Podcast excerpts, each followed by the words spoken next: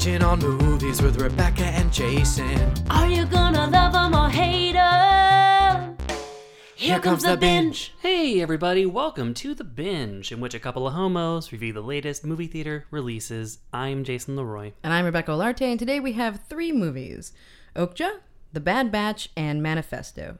And as always, we're going to rate these movies on a three tiered scale, with Binge It being our highest rating.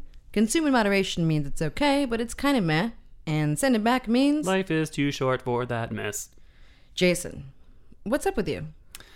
Uh, not a whole lot. Um, it is, yeah, just Pride, Pride weekend here in San Francisco is rapidly chugging toward us. I know we have uh, some some plans to cross paths over the weekend, whether you like it or not. Whether you even know I have those plans, I'm gonna find Calendar stalking me. I'm gonna find you. Um, it's also Scott's birthday weekend. Ah, his, that's exciting. his birthday's tomorrow. Happy birthday, Scott. Going out to dinner. Yes, I'm currently I currently have abandoned him, so I can be here doing the show. Wow. yes. Um, so ending the last day of his 36, uh, the same way we started, it really. Alone? Mhm, mhm. you In- disappointing him? Separate parts of the city.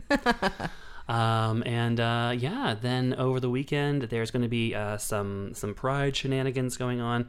An un, an somewhat unexpected Pride performance this year. I'm very uh, excited for uh, Ronnie Spector. Oh, and the, and the Ronettes. Uh, which should be cool because Ronnie Spector is one of the coolest ladies of all time. so there's that. There's that factor. Um, then I saw her a few years ago at Burger Boogaloo in Oakland, and um, she does this amazing cover of Amy Winehouse's "Back to Black," which is very poignant, of course, since Amy took so much inspiration from Ronnie Spector. Um, so it's definitely a full circle moment. And who would have thought that Ronnie would have outlasted her, Unfortunately, taking a turn most people would have the thought that. No, I, yeah, that was a thing. uh, and I don't know who I don't know who she's calling the Ronettes currently. I don't know that's the Hmm. original lineup. It might be more of a Lassie situation, but but uh, as long as they still know how to point to the well, it's going to be fine. There you go. Um, what's up with you, Rebecca?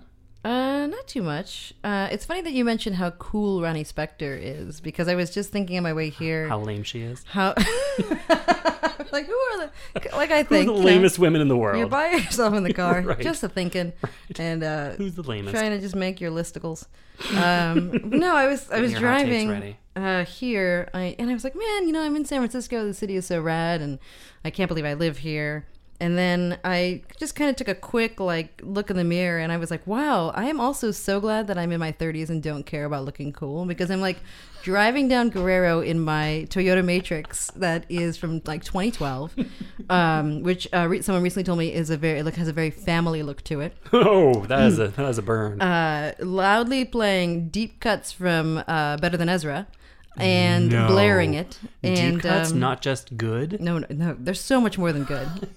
Don't even. The let's look, not go the down look this I road. just she's a, she's has a, her fighting face on. All of a sudden, she's ready to throw down about this. um, I mean, I and remember- vaping. It was really a perfect storm of the least cool things you could possibly like, be doing. You're like, how can I live the most like I'm still in Ohio, despite living in this city that I'm so proud to live in?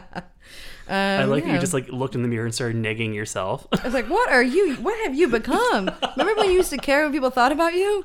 I mean, part of me is glad that it's not there anymore, but part of me is like, you need to like just stop and think about it for a second because things are getting rapidly out of control. and then you're like, the good thing is I'm about to go see Jason, and I'll feel better about myself at that point. I said through a thick cloud of vape smoke. it was good. so that was uh, that's we- cool. Hope we don't owe royalties from that sample we just did. I might. Um, do they have more than one album better than Ezra? Yeah. Oh yeah, there are tons, because I know. but I only really know the first two. Okay. Yeah, I think because I remember there being the second one because like every '90s band had like that sophomore slump more often than not, Mm-hmm. where they had the album that was a breakout, and then the next album that everyone was like, mm, "Don't still care." Looking at you, Dishwalla. Oh, and they're like, "Please keep looking at us." no, no, don't don't get It distracted was- by Deep Blue something. No, Dishwalla was on the like recommended next track um, with that Counting Blue Cars song. oh yeah, And I was thinking about how um, how like if that song came out now, that like everybody, it would just be like everyone on the internet being like, "Why does God have to be a woman?" Like at the time, it was like kind of a cool thing, and you're like, "Oh, they said that. Because That's I really rad." need to meet her. But I feel like Well- now it would just be just be a mess. Well, and then also the other side would be just like the Judeo-Christian nomenclature of God is very regressive. So, which is just a reminder that everything is terrible, mm-hmm. and all people are terrible. But uh, so that said, I wonder how many bands back then were like, "Why can't we have Everclear's longevity?" I wonder how many bands just said that just out loud. um, I wish I was Art Alexakis. man, that "Father of Mine" song really Oof, hit, them hit, hit somewhere. home. okay. We're showing our age again, like that Pride episode where everything came out in 1998. Ding, ding, ding, ding, ding, ding. Uh, let's get to movies, which is what we really are here for. Yeah, we have um this week we we're taking another off week from the biggies. Um, this week we had the option of seeing the new Transformers movie, but we passed. I feel like Um, these are, are. I mean, they're not big movies in terms of like blockbusters, but I feel like these are notable indies and art house films. Yeah, like- Um, like you would say if you wrote categories that movies belong in for a living. who, who could have such a job? Who would know? I don't know. Um, but yeah, so and uh, and the movie we're going to start off with is actually a Netflix movie, which is this is the first time Mm-hmm. that we have had the opportunity to review a Netflix film before it becomes available and make it part of the show. So hopefully we can keep doing that. And it's Okja, and it's also our pick of the week. Pick of the week. Pick of the week. Pick, pick, pick. It's a pick of the week. For 10 idyllic years, young Mija has been caretaker and constant companion to Okja, a massive animal and an even bigger friend, at her home in the mountains of South Korea. But that changes when family owned multinational conglomerate Mirando Corporation takes Okja for themselves and transports her to New York, where an image obsessed and self promoting CEO has big plans for Mija's dearest friend. With no particular plan but single minded intent, Mija sets out on a rescue mission. Mija, we are animal lovers. Our plan is to expose Mirando, rescue Okja, and bring her back to you. Ten years in planning, on the cusp of a product that will feed millions. And what happens? That farmer girl is gonna destroy us. You should know the situation is not good. Um, this movie, wow, uh, it's definitely the pick of the week. No questions about it. Yes. Uh, do you want to start off with the good, the bad, or the ugly? Well, I we can start. there are three, one, one for each category. Yeah, I mean, we can also start with a little bit of backstory. So this is um, directed by Bong Joon Ho, who previously made Snowpiercer, um, and this had its uh, it played in competition at the Cannes Film Festival, and was a source of much uh, uh, controversy uh, because this was Netflix's first time having a film play uh, in competition that it had actually you know produced was it was they were the distributor and uh, you know led to much uh, much clashing um, between Netflix and the uppity French. Well, yeah, didn't um, Almodovar even like start the opening ceremony saying like Netflix doesn't belong here or something? Uh, yeah, there was a lot of shots fired, a lot of shots Like fired at Netflix, and Netflix was just like they were happy to climb on the cross and be just like, oh, why must they persecute? Why am I persecuted? Um, but uh, basically, yeah, the the French were like, you know, if you are not going to have a theatrical run, then you know, I think they made a, I think there was a, a, a new policy put in place. They're like starting next year, unless you're going to have a theatrical run in France in physical theaters, then you are not eligible for the Cannes Film Festival. And Netflix is like, "Mm, that feels like it's a direct shot at us. It's like, yeah, dumb fucks, it is a direct shot at you. Um, uh, but with that said, uh, Okja is, uh, you know, is certainly evidence that Netflix can get a top tier international filmmaker and a massive cast and put together, you know, uh, a truly remarkable product. I mean, I'm almost, I will say that, like, I think this movie would play amazingly on a big screen. Like, don't don't you think it is. It's playing in uh, Korea. On a big screen? Yeah, there's actually there was sort of a uh, an issue where I think that uh, there was supposed to be like a three. The traditional is like a three week waiting period between like when uh, movies available in theaters and then it's streaming, but they're releasing it. Netflix is releasing it the same day, so Right. Um, there were a bunch of theaters in Korea that were running it and then decided to boycott it unless Netflix held off, but now they're running it again. Okay. So I don't know about the United States Yeah. though. I'm like, we don't live in Korea, Rebecca. I'm sorry, what? Uh, so uh, yeah, so much, much, much, much controversy around Okja. Uh, but you know, all that aside, uh, you know, we watched it today on our little monitors, uh, and uh, or I watched it today. You watched it a few days ago, and uh, and well, I think you watched it last night, and you had quite a time, quite an emotional So roller we're gonna coaster. start with the ugly. We can start with the ugly. We can start with the ugly crying. ugly crying. Uh, I haven't cried this hard in probably at least a decade. Um, this movie is so incredibly sad. I mean, I think if you've listened to the show before, I have a, an animal thing. I'm definitely the person. We a lot of us out there that are very sensitive about issues that involve animals especially people with pets. people with pets, people who are you know torn from their pets. Um, and this movie do, just does it. It is the the most emotionally manipulative. um, it, it, it, I, you can't imagine a worse situation. They set it up as as this this beautiful friendship, um, and Between a girl and a super pig. tale as old as time. Um, and then she does everything she can in her power to save the super pig. Um, really, really goes to the end. So the ugly part of this is that um, my face. That's the ugly part. That's it. Is that she's she's been dealing with a lot of puffiness uh, since watching the film. Lots of Mm-hmm. Very. Mm-hmm. Lots of puffiness around the eyes.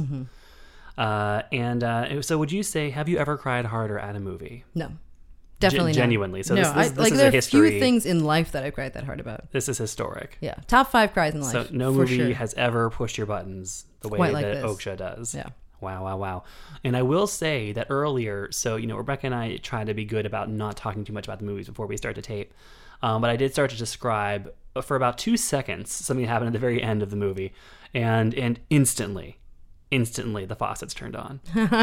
and you're like, nope, nope. And then I watched her talk herself out of it. it's it's so it's so hard. I don't know. Like part of me makes me want to not recommend this movie to people. Um, but it's also so good that I don't know. You, I have to. Mm. yeah, well, let's talk about the good stuff. Let's talk Uh, about the good stuff. So, uh, so this is this is this is a weird fucking movie. Yeah. I, I cannot Number wait to start one. seeing just r- people with just random Netflix subscribers start trying to watch it and be like, "What in the Uh-huh. almighty fuck am I watching?" Even the like the first five minutes are Oh, yeah. just so strange. it's so weird because it kind of presents itself like formally. It's a very traditional, like, sort of mainstream narrative. Mm-hmm. Like Yeah. you know, like structurally, it's very formal. Uh, y- you know, it really hits a lot of beats that you expect it to hit for the kind of like girl with a pet i- i- encounters adversity type story that it is. Um, but there's this, this the tone of it is so off kilter. Um, it's and it's set right off the bat. You know, we have this this sort of you know prelude uh, with Tilda Swinton, um, and you know sort of sets the stage for what the rest of the story is going to. Um, it sets it up and. And Tilda Swinton herself kind of just tells you everything you need to know. Mm-hmm. Because, okay, so, okay, cool. Here we are. We have this huge movie star, great actress, and she's staying there, and she has braces. and she has this weird blonde bob wig, platinum blonde. And um, and she's just and she's very like cheerful, but in a way that's just this side of very creepy. And that's kind of the rest of the movie, you know. Like it's very like superficially, it's a very upbeat kind of movie. Mm-hmm. Yeah. but it's upbeat just left of center into like upbeat, very weird. Yeah, I mean, there are parts of this movie that are so funny, Mm-hmm. um, and I and almost when it first started, for the first maybe like ten minutes, I wasn't sure that it might just be a children's movie because I didn't really Mm-hmm. know kind of the background, and I was like, okay, may- maybe this just will be like a very soft like girl Yeah. or super pig story. it uh, and then like you know the the one eighty of that just becomes one of the most Right. like grotesque. Um, Well, I know, and it's like, well, it's like a, it's like Pete's Dragon. It's like, well, it's like so many things, you know. It remind me of Pete's Dragon. It remind Mm. Charlotte's me Web. Dumbo. Oh, Um, oh, here we go. One time I played a GIF of Dumbo, and, and at the same time a Sarah McLachlan song was on, and I just lost it. That was that's in top maybe twenty cries, but maybe top That was ten. a, the perfect storm, just by It was a accident. mistake. You're like, did you find who's playing the Sarah McLachlan song? You'd it like, was me. like, who did this to me? I did this to me. I did. Uh, but I only listen to Um, '90s music. So, um, so Dumbo, it made me think I of. to it made sue me- Spotify, but it, it made me made me think of King Kong. Mm-hmm. Um, and it, Yeah. made me, it made me think of Josie and the Pussycats. Really, uh, I think no, it's not. Re- it's really not similar to any movie quite so much as it is to Josie and the Pussycats. Because we have this sort of like insidious corporation Mm-hmm. that on the surface is just you know normal, Mm-hmm. boring evil, but beneath that is is way more fucked up uh, evil. Uh, we have this sort of like homegrown, um, you know, entity that they want to take Mm-hmm, and profit from. Uh, we have like the media glare. Uh, you know, Mm-hmm. There- there's even like Tilda's very much the Parker Posey. Yeah. Jake Gyllenhaal is very much the Alan Cumming. Yes, which is the bad, which the we'll bad, get to. The bad. And uh, you know, so I mean, yeah, it's Josie and the Pussycats, but about a super pig. I mean, what else do you need to hear me say? Pretty sure that should say it. wraps it up. I mean, Yeah. even like when you when you mentioned Tilda Swinton's opening, the way she delivers her lines, like she so she's giving this like presentation to like the media and and like a board of directors, like sort of talking about what this this giant corporation that she's her family's corporation is about to do, and it's create this. They've created this super pig, and they're going to give it to these farmers in 24 parts of the world. And they're going to raise them for 10 years. And then they're going to come back and they're going to say this is uh, sustainable. It has a small carbon footprint. It's like this really great thing that they're doing in terms of manufacturing food to feed the hungry all over the world. Um, but she's delivering it with like kind of like mistakes and like like in a very like realistic way that you don't see in movies very often mm-hmm. and then she has another You can see meeting later sweating. yeah, you can definitely. And you there's this other other part where um, after things start to go haywire and she's having a meeting with like kind of her top brass. Mm-hmm. And the way they treat her and the way she talks to them is just so it has a very naturalistic feel to it, mm-hmm. which is also very strange because the rest of the movie is like Right. there's this giant like I don't know sizes 30 foot pig running around like Korea in like the subways. So it goes from this like totally unbelievable like farce to this very strange um like human Yeah. story It was really kind of a callback to her character, Michael Clayton, really. Um, you know, which she won her Oscar for. Um, you know, where she's a sort of like s- incompetent businesswoman, Mm-hmm. you know, basically, uh, you know, who who's just you know constantly sweating and Yeah. uh, and can't quite get together. This also um, ten, uh, connects back to Hail Caesar because once again Tilda plays sisters. oh yeah she plays two twins She loves playing a sister act. She just does. She, does. She loves being one woman sister act. i So- forgot about that uh, so so there's that piece of it. So we keep mentioning the super pig, and Rebecca just described a little bit, um, you know, sort of what the idea is, and it's sort of like similarly to like um, *Handmaid's Tale* and lots of you know um, semi dystopias. Uh, You know, has to do with like uh, you know environmental situations having deteriorated to such a point where like you know this is what's required. Um, not required, but it seems like okay, this is what we'll do. Is yeah, we'll just like raise these giant pigs that will provide so much meat. Um, and you know, I guess you never never mind the Jews uh, or the Muslims, but Oh, right. you know, so just all the Figure pork, all the pork eating populations of the world will be in hog heaven, so to speak. Womp, womp, womp, and um, but um, but here's where I think the real culprit of the movie is unmasked. So the idea is that this so this little girl Mija um, has been raising um, Okja, her super pig, from the time that she was very small, and she does not know about this Mm-hmm. larger framework of it. And who kept her in the dark? her grandfather Yes. He's the real culprit here. he is If he had just is. told her from the time that she was young, the way that any child raised in a farm knows that the animals are not pets, yeah then this all could have been avoided. right i mean her friendship with this pig this pig is like a genius he, like figures things out to save her life It really does. Um, and They their him- relationship built is him like too good. she like goes in his mouth to clean his teeth, or her mouth to clean her teeth. Um, they like snuggle. Yes. Um, with this, this- it's really. Are you okay? I yes, I, I'm okay. Um, I, I still think it would have been very difficult for her, but I think that you're right. Like any responsible farmer would like Right. raise a child that Right. whose parents have died, mm-hmm. um, and it's just the two of them in that pickup on the mountain, giving her a bit of a heads up, other than after the people had already come Right. there to get. Just the wait pig. till Oh, something and he actually straight up lied to her. He told her that um, that he bought the pig. That's right. Yeah, she had a whole other story that she'd been fed about Mm-hmm. the origin of this the, this super pig. Mm-hmm. Um, Baloney is what she was fed. Right, baloney. It was a straight up course of baloney. Force Is that a pig joke? I think it might be. A Okay, Does I don't know what come from bologna's pig? made of. I don't know. I don't know. There's a line where Tilda talks about the. She's like, Americans love eating the face and the anus. Oh, yeah. that's hot dogs. You know, American is apple pie. I imagine you were eating a hot dog while I was like, were watching that. Yeah. I just kept eating. I was like, damn straight, Tilda. Tell it like it is. Um, So the we should talk now about part of what probably made it so emotional for you is how adorable they have Mm-hmm. made these super pigs because you think super pig I don't know about you I think ugly um, because large pigs are already ugly Yeah. And a gigantic, like like two ton um, pig sounds terrifying. Mm-hmm. Those were in like um, wasn't there one in Beast of the Southern Wild? There was like a gigantic pig. Mm-hmm. yeah. Mm-hmm, that's another movie that I was reminded of here. Um, But uh, you know, and that was terrifying. Um, but this is not so much a pig as like a giant, adorable hippo. Yeah, very hippo with like. like flappy dog ears and warm dog eyes. and a very a very dog like um you know uh gait. yes, I wasn't sure what the hand gestures were. she was kind of doing big boob hand gestures, Uh, very dog like like- tits. uh, like a like a walk and like a like the way it like kind of lays down and, Mhm, and yeah, carries itself. down. I, I read it. I don't know if this is true that they based the face off of um, manatees. Oh, I could see that. Yeah. Yeah. So imagine. Yeah, just an adorable manatee that's just kind of like this big roly poly thing, just lumbering around, being all cute, snuggling up next to this little girl, Mm-hmm. um, and just saving her life at times. Um, and then Jake Gyllenhaal comes up the mountain. There are two types of bad to, to talk about here. So first, let's talk about the bad of the plot. What happens that's bad? Um, sort of without ruining it, but giving people the proper uh, ability to brace themselves for the severity of what you're going to see. Yeah, I mean, there's, I mean, it's mostly off camera, right? Yeah, but it is It's it's so terribly implied. There's off camera extreme animal abuse, um, and you hear the animal's reaction, and it's tough. and then you know it sort of ends with uh, very uh, intense slaughterhouse scenes, um, and seeing like all of the other uh, okjas of the of the the, world, pigs. Um, you know, corralled and, and, and seeing their fate. And, And I was like, "Where's Temple Grandin when you need her?" That's Yeah, all I was seriously. thinking.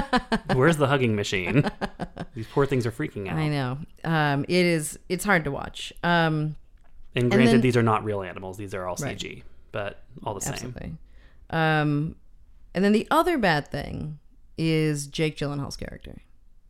So you see when you see you see him at the very beginning, um, and he's introduced as like the new face of the corporation. He's kind of like a is it um, He's sort of like a like a uh, like a Steve uh, Irwin? yeah, Steve Irwin. He's sort of like a famous. you know who he's like? Who's the Tracy George? Uh, Tracy Brian Fellows.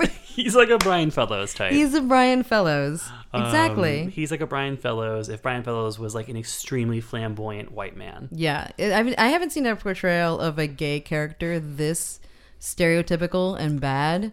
Eh, But they never he's, they never say he's gay. No, but he like puts his hand on the other guy's thigh at one point. I didn't think anything of that. I mean, I thought I well, I did think hot. Um, He looks like Geraldo Rivera in this movie. he does kind of look like Geraldo. Oh, okay, that's a good thing. Um, this no, I mean, I, was like, yeah, he does. That is my. did type. not know that. That is my type.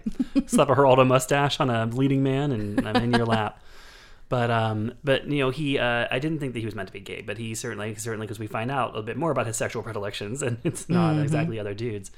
Um, but uh, but you know, so it's a very flamboyant. Like flamboyant is an understatement to describe Jake Gyllenhaal in this movie. Mm-hmm. Um, but it is the most over the top you will have ever seen him. And this is a man who's given a, a series of extremely intense performances, Mm-hmm. and he has never been keyed up quite as high as he is in this. yeah, and I feel like uh, where Tilda kind of draws that line between like absurd and unrealistic, yet Mm-hmm. still doesn't seem so forced. His character is is too too much. Hmm. It's too. Uh, I again, I felt like it was pretty clear that he was supposed to be gay, and I Mm-hmm. found that pretty offensive. Um, and and even otherwise, it was just like, what are you, what are you doing? Like, who told you that this was going to be a good idea? Like, tone tone it down a bit. Mm-hmm. It didn't fit. I feel like with the rest of the movie. The rest of the movie was so close to to that off, and but like reined it in enough, and he was. It just seemed out of place. Well, it did seem to me like the movie was kind of parodying all sides. Oh, Like- absolutely. Like, you know, so the whole thing really does Definitely. like a satire. It's it's a lot of things at once. You know, it, it is this extremely heartfelt, very emotional, tear jerking girl and her pet story. Um, but it's also very much a satire of a situation that isn't necessarily a real situation. There's like this whole group of uh, like Um, eco terrorists, yeah, Yeah, of like animal liberationists, um, led by Paul Paul, Dano, Dano. who gets beat up. Yeah. so when your Paul Dano gets beat up in movies league, go ahead and mark this one down. If you had this marked down, then you win. um, so he does get beat up senselessly, and uh, I was like, keep at it. Um, so Paul Dano's there, Lily Collins is there, the gorgeous Steven Yeun from The Walking Dead is there. Uh, so uh, in, in in this way, the movie made me think of um, going back to the mid '90s, uh, Citizen Ruth, which was a movie where you know, Laura Dern in that movie was basically an Okja. Yeah. Uh, Yeah. In the sense that she, you know, she's just Yeah. in that movie she plays this this sort of like vagrant woman who uh, gets pregnant, and uh, and then this judge tells her that if she has an abortion because she has the long history of being like an unfit mother, that he'll give her a, a milder sentence, and then she becomes this kind of Face. this this kind of yeah this she what she represents you know it becomes politicized very quickly and it sort of it makes fun of like pro-lifers and make fun of pro-choicers um, and she's just sort of caught in the middle of this maelstrom of like of, of um, sort of absurdity. Um, and this feels like that kind of story where you know we're kind of like in the eye of the storm of all these different forces and each is being mocked so much Yeah, I, I and I still I think that's true, and I think that I sort of liked that there wasn't like a very clear like these you know a- animal liberation activists were like so good, and they Mm-hmm. didn't, and there was definitely like jokes at their expense, um, but I, I still felt like the message was pretty clear. Um, yeah we're still on their side ultimately Yeah, definitely, um, and it wasn't quite as even the, even their their like shenanigans were not as I don't know such a bad fit as as Jake Gyllenhaal's character. yeah he i mean he's definitely he's the most extra of Yeah. any character in this movie I mean, I, I understand that it's supposed to be that way to a degree, but um, I don't know. It just it just was sort of hard to swallow. Um, question for you. Yeah. I don't know. I don't want to say this movie is telling you not to eat meat, mm, it, it is it is but this movie is telling you is not telling to you eat not to meat. eat meat because I was like, okay, what is the point of this movie exactly? Mm-hmm. And like, there's really the only reading you can put on the movie where it makes any real sense is that like this is clearly just like an anti-carnivore movie. Mm-hmm. Um, you know, like it's saying like this is uh, all animals. Mm-hmm. You know, um, so and I don't know that the director has given any interviews where he has explicitly stated that, but I mean like. That's the only takeaway you can really have from this movie is that Yeah. saying like you know like this is these are all animals like because you start to think like oh well but that's this weird you know that's a non-existent animal but then when you're seeing the slaughter yard scenes you're like okay well this is all and you know cows and you know like pigs and you know all other animals that we you know eat in the United States um, you know have similar situations and um, so I think it definitely is is a strong kind of polemic uh, in that sense it didn't work on me um, but uh, As you were eating hot dog while I'm watching. right exactly ordering more like we're having an Okja themed barbecue on Saturday. um, I mean, everyone they show people eating the super pigs, and they look delicious. um, they, the people were like, "That is the best taste." I was like, "Okay, well, you know. I did enjoy. It. So toward the end, um, we don't see the second Tilda until the very final act, and um, and she is hilariously dispassionate um, during this sort of confrontation where there's sort of like this pleading going on, trying to save Super Pig's life, and she's like, "It's just business." and uh, she's like, you know, she, and she, she, I was like, she's really nailing like the businesswoman thing right now. Uh, you know, she just, she's just like, listen, it's business. That's all it is. Tastes good. If You want to eat it. And uh, and yeah, she's just so good in these two performances.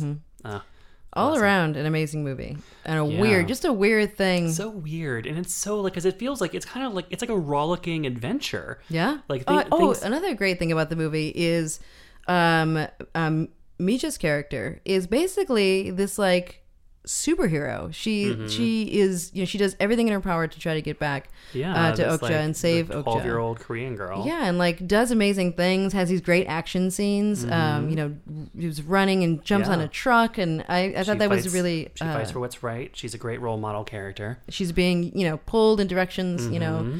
uh, she's also a citizen ruth type character where they're using her they're manipulating her want to get back to her friend and, and trying to use her in the campaigns Mm-hmm. Yeah. but um, ultimately she does what she can oh my god i'm just remembering it oh god You gonna be okay? Yeah, okay. All right.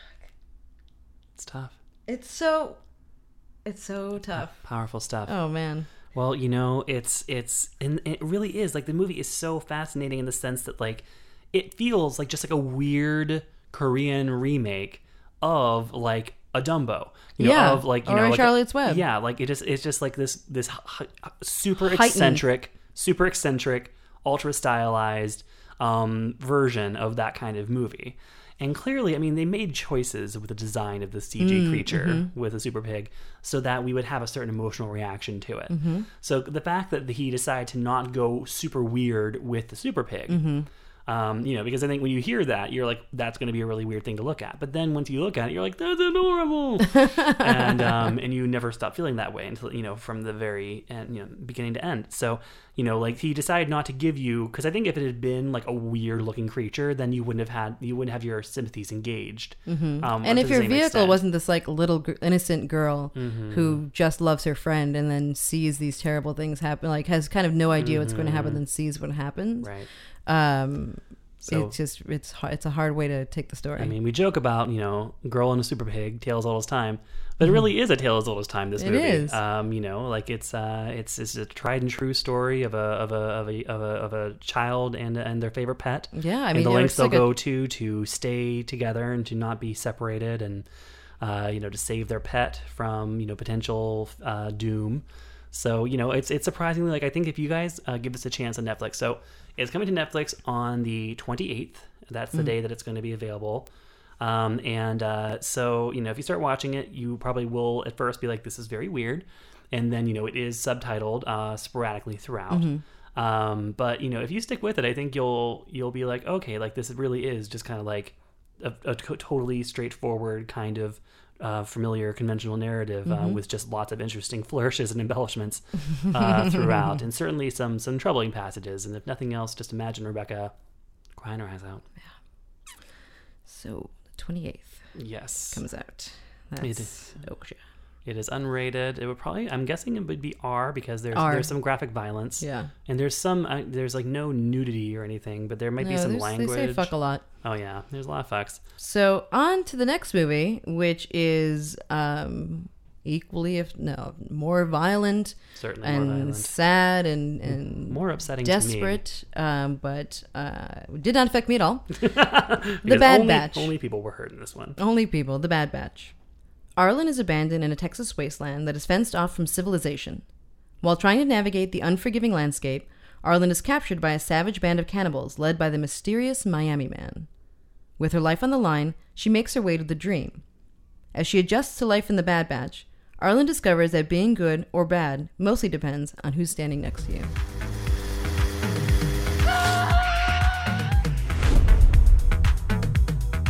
All of us here. We weren't good enough. Smart enough.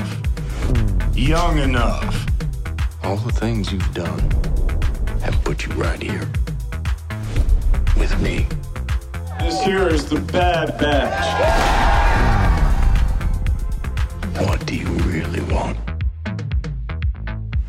I want to be the solution for something.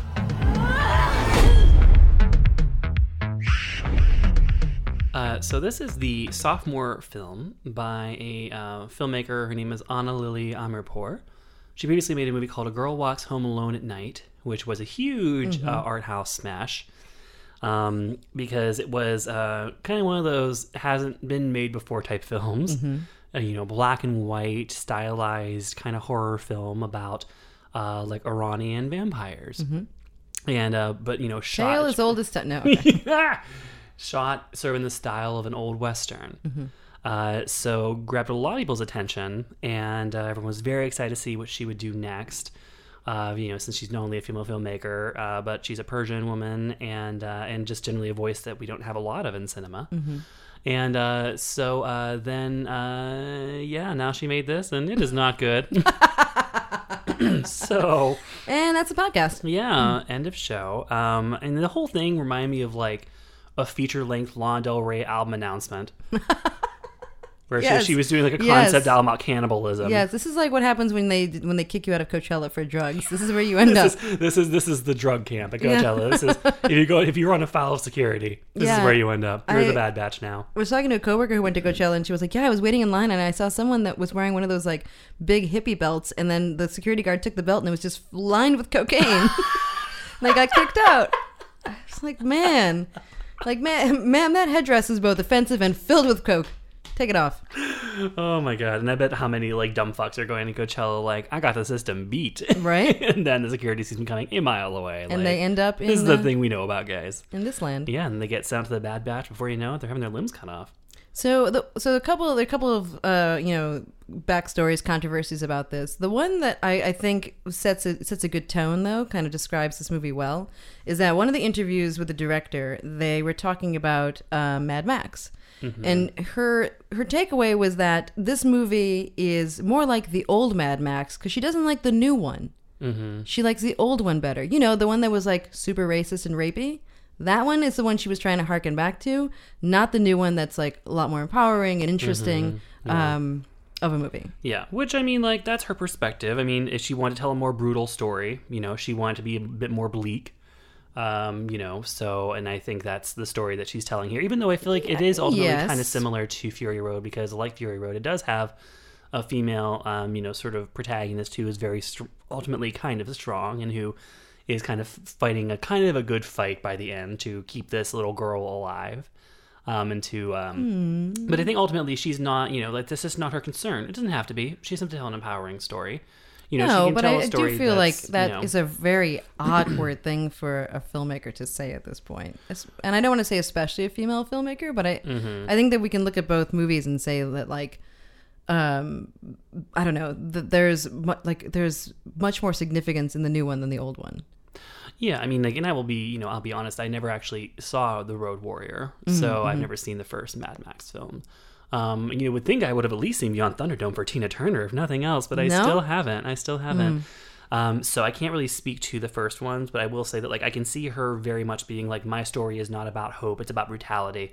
It's about you know, it's not about uh, bringing value judgments into the despair and the Darwinian you know uh, savagery that would occur in this kind of space where people are just removed from society and left to fend for themselves with no resources, and then you know resort to cannibalism and you know so like i could see her being like i'm not here to tell like an up you know an uplifting story. It's here it's, it's about suffering. I mean, I wouldn't say that the newest Mad Max is an uplifting story.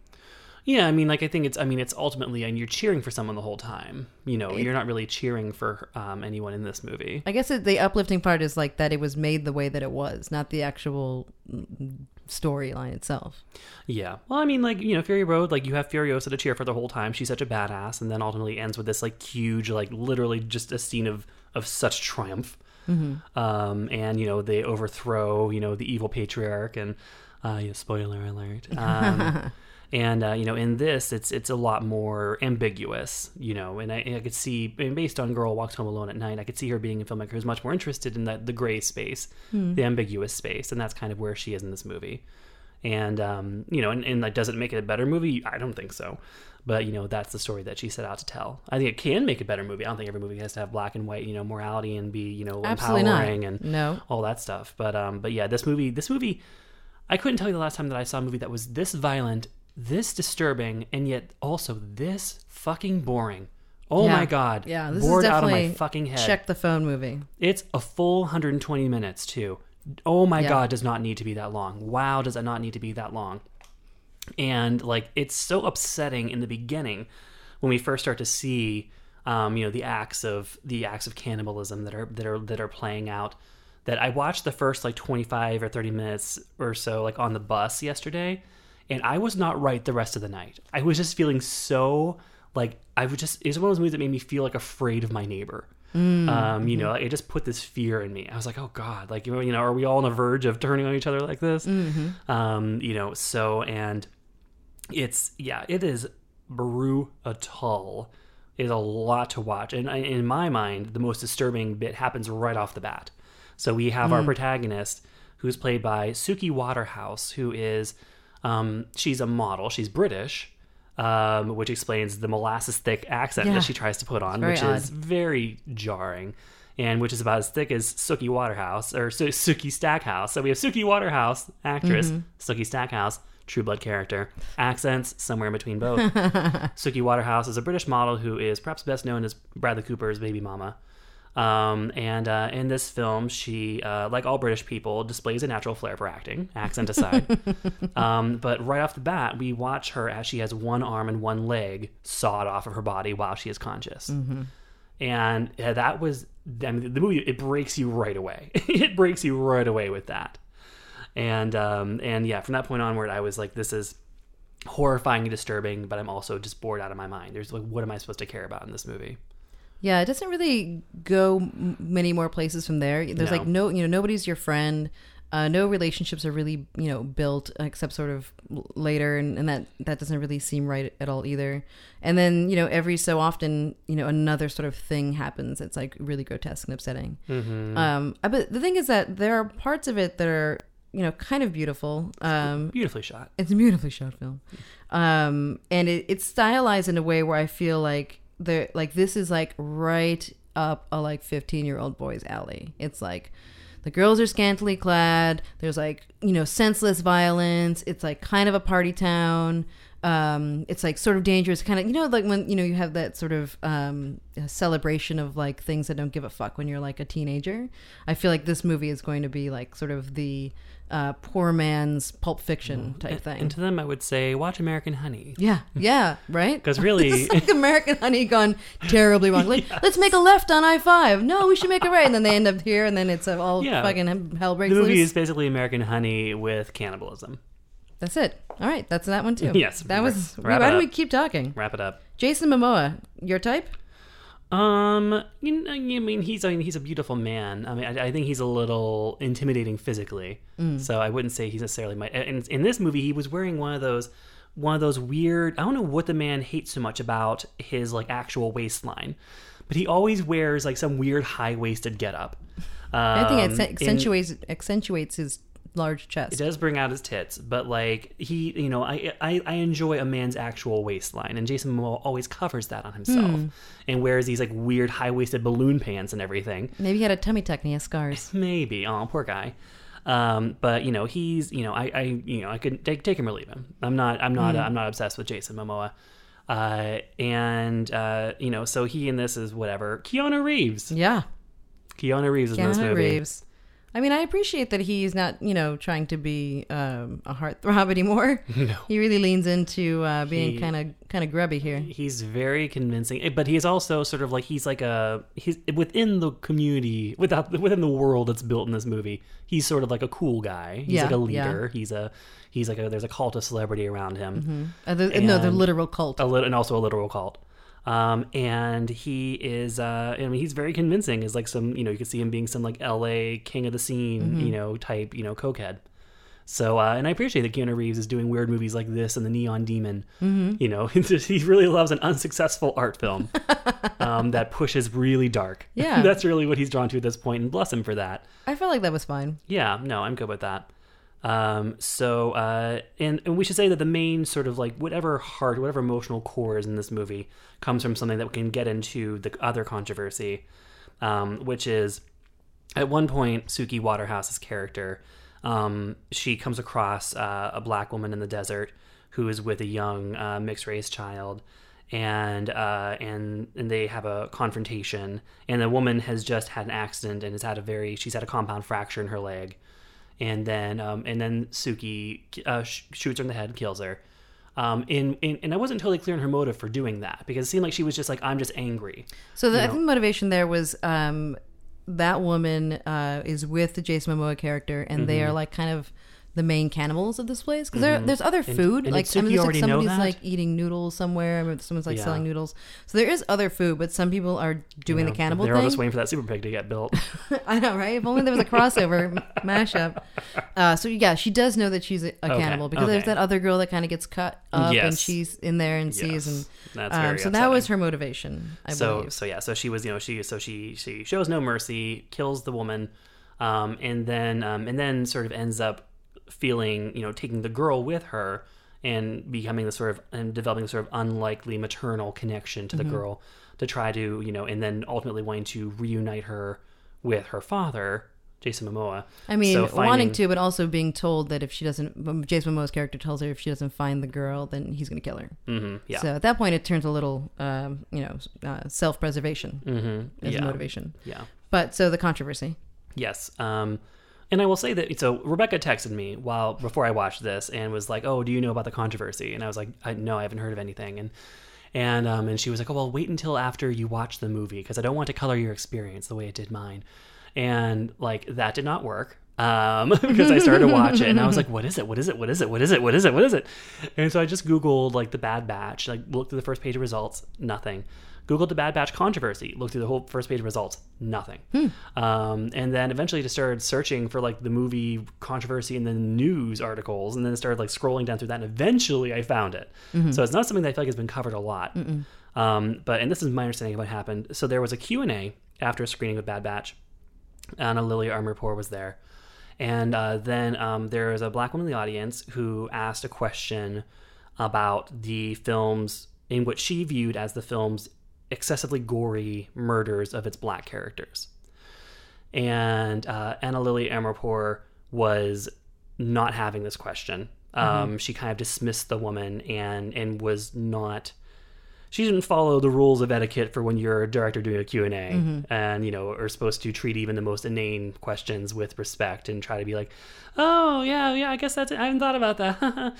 um, so she was, you know, rude uh, to her. Uh, and then um, and then it's kind of played out a little bit on Twitter since then, at least from from Amirpour's account. With that all said, like, is that is there anything else you want to add from what happened? Um, Yeah, no, I, I think that I think it's valuable to listen to. There's a video of the interview, Mm-hmm. and just to see how um, how not attacking the question was. Like the woman starts like, "I'm sorry, I'm so nervous. I wrote my question down," and then asks, you know, again about the violence, and then about this whole like white savior taking the child away from her mother. It's like when you see yourself, like you can imagine yourself as a teenager caught in a lie, like the instant defensiveness in the response mm-hmm. um, that she comes up with. It's interesting to see. I would mm. recommend trying to find the video. Mm-hmm. But yeah, you've captured the what happened. Um, so, and I would say that, you know, the thing about, you know, having a, a white savior, uh, you know, taking this, you know, child away from her mother and, you know, like that, you know, I think is a fair critique. I genuinely don't think the movie is excessively, is, is disproportionately gory to, because there are two black characters that are killed on camera. And I wouldn't say that their deaths are in any way more gory than the way that any of the white characters who are killed are. So I don't feel like there is. I can see how Amirpour would be annoyed by that because I think the thing about because I think she can see behind that she's like, okay, this is how it starts. Now I'm going to have like uh, an outcry on the internet that my movie is racist, and once that tag gets affixed to something, you can't shake that stink. And so I think she was like, oh, you know, here it comes. Um, and so I don't think I don't think that you know I mean like no not to discredit the feelings of the woman who watched the movie and how she felt watching it and certainly if I was watching a movie and there were two gay characters and they were both brutally killed even if there were also two straight characters brutally killed I would be very emotionally troubled by the the gay characters who were killed um, but you know, I think I would try to be like, okay, well, that's on you know, that's just me reacting to it. I'm not going to make it this like, why did you have to kill those gay characters? Um, you know, because I like it is it is ultimately I think kind of egalitarian and it's and it's dispensing a brutal Which is not how the question was asked, but brutal death. Yeah. Um, but you know, in terms of the white savior taking this, you know, this mixed race girl away from her black mother after having killed her, certainly, and certainly for Amirpour as a woman of color herself, you would think that she, you know, would have, you know, had a bit more, I don't know, sensitivity to the question. But she, yeah, she was just very openly aggravated by the question. So I'm just gonna add a couple of things.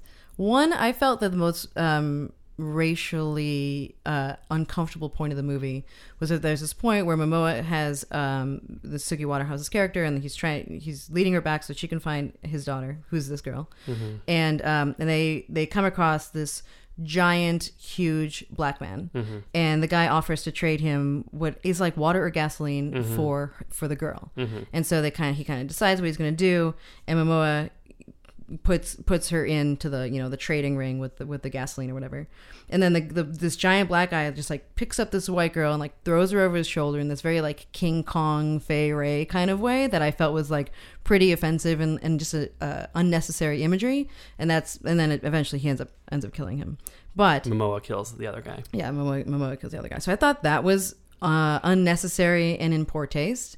Um, on the other side, I don't think that the deaths of the black characters were particularly gory, um, especially his. I didn't think that was super gory. Yeah. Um, but I, I, I think that that was kind of maybe the wrong a- angle to ask that question with. Um, I think that the fact that like the two black characters in the movie were that existed were killed is more of the angle, and like that scene with um with Suki uh, on his shoulder it is more uh, of the angle.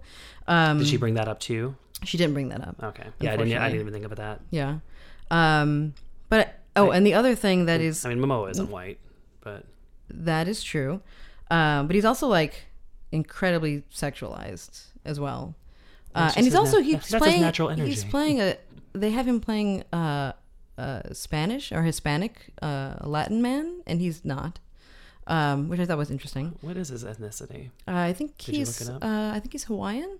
Is this something that you acknowledge? Because I know with like Colum, I know with certain ethnicities, I know with uh, with Oscar uh, Oscar Isaac, you're still the jury's out.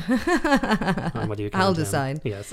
um, uh, the other sort of backstory, and I don't know if this is fair or not. I, I do think it provides um, just kind of an important insight. Is that you can find photos on the director's Instagram of her in, as a Halloween costume dressed as what I think is Lil Wayne in blackface. So that's that's just interesting to know that this is all the same person making these decisions. Mhm. Um, and then there's like another um, uh, photo of her on her own public Instagram that's like, "I love like black dick" or something, um, and like a holding up this quote unquote funny um, bumper sticker. So I think that like as the things add up, it's like a little um, the the image that I'm making out of it, the, the sort of like the character of her, who she is, is like one of those people who who are like, I'm a cool lady. I like to drink whiskey. I like the fucked up movies. I don't like this like Mhm. sensitive bullshit. Right, yeah. That kind of um, energy I get off of it, Mhm. um, which is disappointing.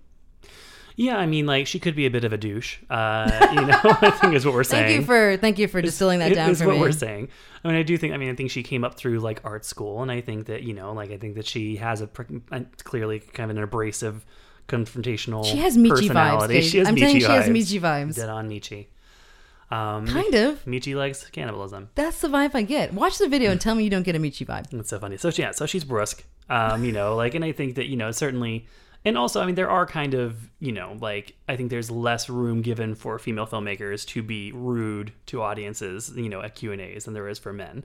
I think that we, you know, do have higher standards for like you know female niceness um, in those kinds of settings. And honestly, I think that there are few worse things in the entire world than the Q and A after a movie or anything that where there's an audience Q and A. Um, but uh, but yeah, I mean, clearly that was not her at her best. And on Twitter, she has not. She's defiant. You know, she's defiant. She's not going to just roll over and and say uh, the thing that you're supposed to say in that time. And you know, and that's just kind And- of for the choice that she's made is to be It's a bad way. choice. It's a not- bad choice. She wants to throw down. You know, she's drawing a line in the sand and saying like, "I will not cross this. I will not become this apologizer." Um, over this thing, I and mean, uh, and I mean, honestly, like I haven't even seen it anywhere. Like I saw, like I had to find it when you were telling me about it. But that doesn't mean it doesn't exist. Oh no, no, I'm not saying that. I'm just saying that like, you know, in like in the in all the feelers I have out there for all my Mm, like mhm. entertainment reporting. She's very lucky. I haven't seen like I saw one person. I saw it straight up my Facebook feed because someone commented, someone who's a friend of mine commented on someone else's post about Ingu. it. Not Ingu this time. um, and then you know, and I think, and then and then you had told me about it. So I don't know. I'm sure. Well, that, we need like, to blow it up. I would imagine that you know the Black Twitter is is is is talking about it. Um, but uh, but yeah, and I don't even know like you know. I think it's such a shitty movie anyway. Like I think there's you know, there, there, there are plenty of reasons to dislike the movie that aren't about like trying to pull together various pieces of evidence from her social media to paint her out to be some kind of asshole. I mean, she could very well be an asshole. It sounds like she probably is an asshole, but this movie is also just shitty. The movie is also terrible. Um, I I I cannot think of a single reason why I would ever tell someone to watch this movie. It's Mhm. so unpleasant. I mean, if you don't like them, Hmm? if you don't like the person, exactly. If I met her, if I met, hey, you know what movie you should watch? You know, the movie The Bad Batch. I mean, I guess all the time she spent working on that movie is punishment enough. I mean, it's also never even clear. Like they have one scene where Keanu Reeves gives this kind of you know speech about how they're all outcasts and what happened. We get some exposition, some late in the game exposition from Keanu about how they all ended up Mhm. being called the Bad Batch, and it's so loosely defined. Mhm. I'm like, so wait, what are we saying here? Yeah. That things have gotten you know to the point where like any old person can just have like a thing tattooed in their neck and they're thrown out into you know the outback. Uh, it, it yeah, it was just the whole thing is a piece of shit. It's kind of it's dumb. I feel like Yeah, it is th- dumb. It's a dumb movie. It's not a Yeah. it's not a good word. I don't use it very often, but Yeah. I feel like it accurately describes this. You call me that all the time. I mean, let's shut up, dumbass.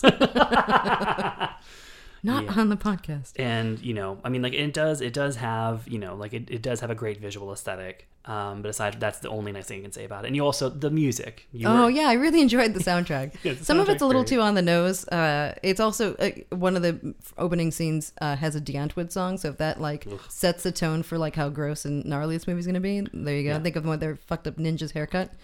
I feel Um, I don't know why I'm going to say this since I have just been talking about how boring it is, but I almost think this movie would have made more sense as like a limited series. Because I mean, if the if like, 'cause, like if you if the Walking Mm. Dead has Yeah, mined, Walking Dead kinda if thing, the Walking yeah. Dead has mined this many seasons out of essentially nothing happening, Yeah. um, then you know I think this that you could develop. There's so many characters you could develop Yeah. here. Giovanni Ribisi, is Yeah. also in the movie, doing playing a very convincing erratic gentleman. Mm-hmm. Uh, so yeah, I think there was this is just the wrong way to tell this story. Um, and as as a feature film, it's just a flop. I'm giving it a send it back. You. Send it back. Um, and it's rated R for violence, language, some drug content, and brief nudity. And that brings us to our last movie, which is Manifesto. From an anchor woman to a homeless man, actress Cate Blanchett portrays 13 distinct characters in vignettes that incorporate timeless manifestos. Nothing is original. Okay? So you can steal from anywhere that resonates with inspiration and fuels your imagination. Okay? In my glorious isolation, I am illuminated by the marvelous incandescence of my electrically charged nerves.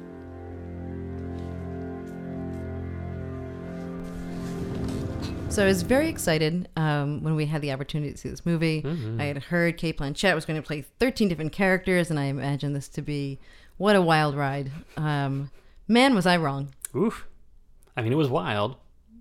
Yeah, I mean, it was one of the most easy movies to Mystery Science Theater. Rebecca and I had a lot of fun watching We this really together. We really had a great time. Uh, real crack 'em up. Uh, there's a lot of room. I There's a lot of space in this movie for you to do other things it while it's on. I mean, it wears it wears its its its ridiculous pretentiousness proudly. This is the kind of movie where if you see someone, if some- you meet someone, they tell you this is their favorite movie, you fucking leave immediately. oh my god, I was um I was browsing through the Rotten Tomatoes for it earlier, and there was one person, there was one critic review that was like, easily the best film of 2017 so far. Wow. And I was like, L O L, good friend. It's like when you like you meet somebody and you go to their house for their first time and you like take a quick look at their bookshelf and their DVD collection, and if you see this movie, just say you had bad chicken and go. You have to go home. Yeah, I mean, it's I mean, this is I mean, in you know, to be fair to the movie, it's not meant to be like a movie movie. Yes, this is yes. is the the the filmmaker is named Julian Rosefeldt. Uh, he's a German visual artist. Indeed, and he sure is.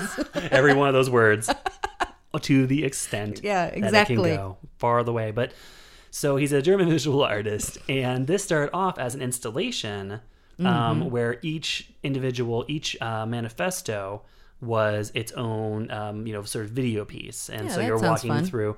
That actually, I would love nothing more than to walk into an actual immersive installation where Mhm. these these different Cate Blanchetts on different video screens. That I- sounds like a great I- time. That's why I hope Heaven is. um, but you know, but uh, but It's but, just thirteen different screens of me But yelling at you. I'm like, so it wasn't the gay thing wasn't okay after all. is, that, is that what I'm? Is that what I'm getting? guess they were right. Well, yeah. well, and then yours will be me. I know. Oh no! Oh no! We can But- turn it around though, right? Yeah, I think there's time. Any single fellas out there?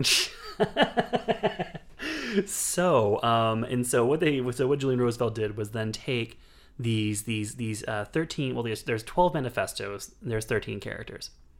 And so what he did was he kind of Stretch. she's, she's doing great hand gestures right Get now, out. guys. Uh, so um, you know, and he so he sort of tried to edit them together into a way so that they're all intercut together, um, and in a way that they sort of interact somehow. In his mind, they interact and speak to each other. I don't know that we experience it that way, or we would just like it would just like cut back to like some other manifesto already in progress, and we would we would just we would just laugh like, oh, she's still going, huh? that was Um, funny. That uh, it just so I did not understand the point of this. Mhm. Um, and at first I was like, okay, is the point that these are all manifestos that were written by men and they're sort of like putting them in a woman's mouth to sort of like have some sort of like gender commentary? And they still sounded like men. And um, and no, that's not the thing. Um, and then I was like, okay, I know they're, they're mostly about art. Art, Is yeah. that it? And like, yeah, it's it's it's just these all art manifestos from everything from like Dada to pop art to futurism to Dogma 90, Cinema. Dogma ninety five. Um, you know all these different manifestos, and poor Cate Blanchett has to learn each one of them, um, and then perform them in a variety of characters in a variety of settings. Um, and you know, I started to keep a list. Rebecca and I were both like actively taking notes during this one, which, is, which we don't normally do. But we're Okay, like, you want to exchange wanna- notes? well, um, I was mainly. I remember you were like doing your notes, and you're like, um, you're like, I'm writing this, I'm writing this. Oh, this is a good joke. And then I was, I'm just like, I'm just listing the characters. You're like, oh, good. so I went to do that, and just like looking over my notes, it says like, Southern mom, rocker chick, choreographer of alien dance. yeah. Uh, what are some of your notes, Rebecca? Um, okay. Can you imagine how cool it would be to get Cate Blanchett to be in your student film? that was my that was my first note. That's a good note. And then the other note was um I that is worth saying. Uh, this isn't just a bunch of expletives. Is um this is like they made a movie of Strange Little Girls. the Tori Amos album. Oh my god! If you had said that to me in the moment, I would have just rolled right off the chaise. I have a present for you coming. I photoshopped the, that cover onto this onto this poster. It's coming. in case you guys don't know Strange Little Girls, you know, Tori Amos once did a, a cover album where she covered all these songs written by men, and there was gender commentary in that, which made it Mm-hmm. more interesting. And then for each song, um, she sort of found a female character to embody in each of the lyrics. Dressed up like and it. and then she yeah she worked with Neil Gaiman to write bios of each one, and then she worked with the stylist to create distinct looks of each one. And I mean, it's a real tour de force. Yeah, I mean it's way better. I mean, her '97 Bonnie and Clyde still gives me chills. yeah, it's good. But uh, but yeah, this is not that. This is just Cate Blanchett doing a variety of accents, a variety of wigs. Which I mean, like again, like heaven. This is what I want heaven to be. And she's, I mean, she's she's some of them she gets very very powerful. Mm-hmm. Um, but then there are others where it's just intensely awkward. One that I think got the most laughs out of us, the most yucks, was uh, the Southern mom who Yeah. there's this setup where she is um yeah she's this mom who has three sons and a husband and she's sitting them down for like to say grace before a meal and instead of grace she just like launches into this manifesto. And then they all just sit there. And uh, the kids are all just like sitting there looking like bored with their like heads bowed while she just like continues this insane manifesto. Yeah, it's like it's also like the longest one of the movie, and like it- they'll it'll cut to different scenes, then cut back to them, and you just see them looking at like this this turkey, just like so hungry, but they can't eat it because he just keeps like saying this sort of. Which, um, which I don't think that they were like they weren't really. Um, I was wondering if it was meant to be funny or not. That like you know some of them must have been Yeah. the funeral, uh, Yeah, the oh, well, puppets. the puppets was The alien dance The alien dance was. I mean, I that was my favorite character. Um, there was like this Russian choreographer. this imperious Russian choreographer with like wearing a turban and these like tall black boots and this like insane face of makeup, just running around yelling at these like women dressed as space aliens as they prepare to do this like big showgirl routine. I don't know what she was talking about. I don't know what I don't know what uh I don't know who, why, what. I don't know. Okay, and here's one manifesto. So when I think of manifestos, the first one that I think of is Valerie Solanas' Scum Manifesto. And that is by a Mm-hmm. Not- woman. not in the movie. And it's not in the movie. Uh, you know, like that is my number one. Um, in case you guys don't know Scum, it was uh, it stood for the Society for Cutting Up Men. Uh, it was um, sort of a one woman society Mm-hmm. consisting entirely of Valerie Solanas, who was a sort of a radical feminist activist in the late 60s who once shot Andy Warhol. Uh, which became the basis for a film called I Shot, Shot Andy Warhol, yeah. which is another great '90s movie that I could talk about endlessly. But um, and I and I, I used to have the soundtrack to that, and I also I have like an original copy of the manifesto in the back because I was really into Valerie Solanas for a while, and I think I remember the first paragraph of it. Um, let me see. Um, life in this society being at best an utter bore, and no aspect of society being at all relevant to women.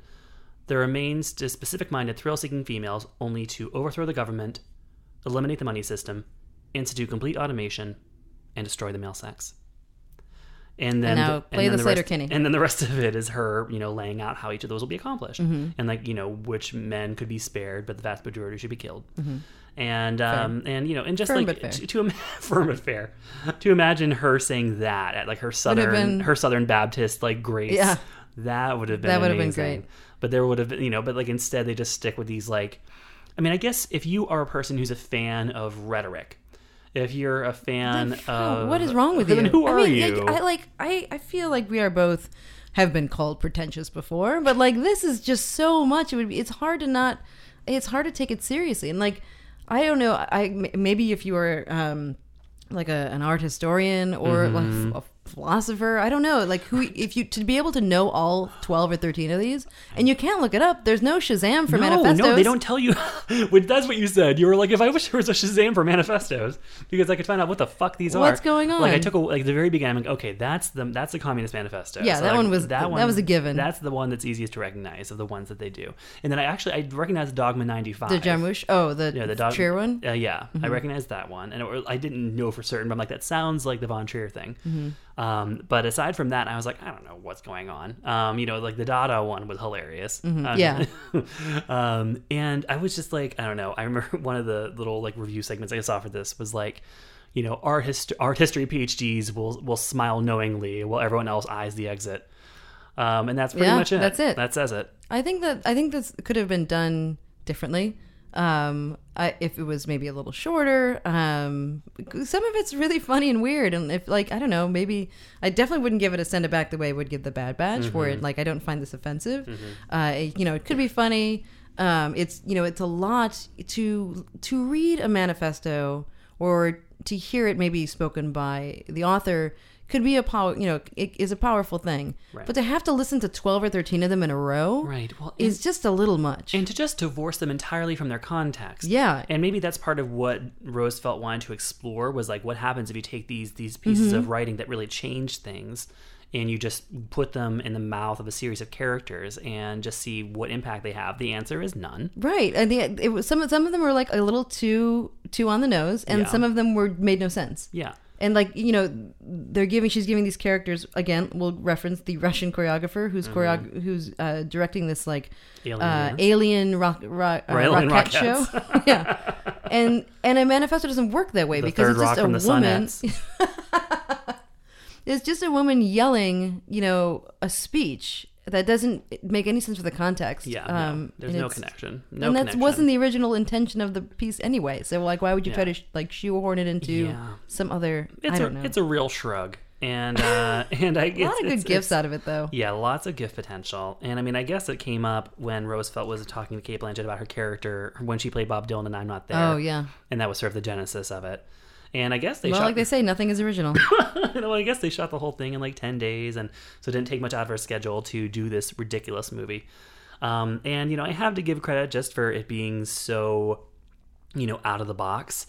But Yeah. like, and again, it's not it's not trying to be a traditional narrative film. You know, I mean, it's it's an art experiment, and you know, Mhm. we're talking about it like you know for because it's an art experiment.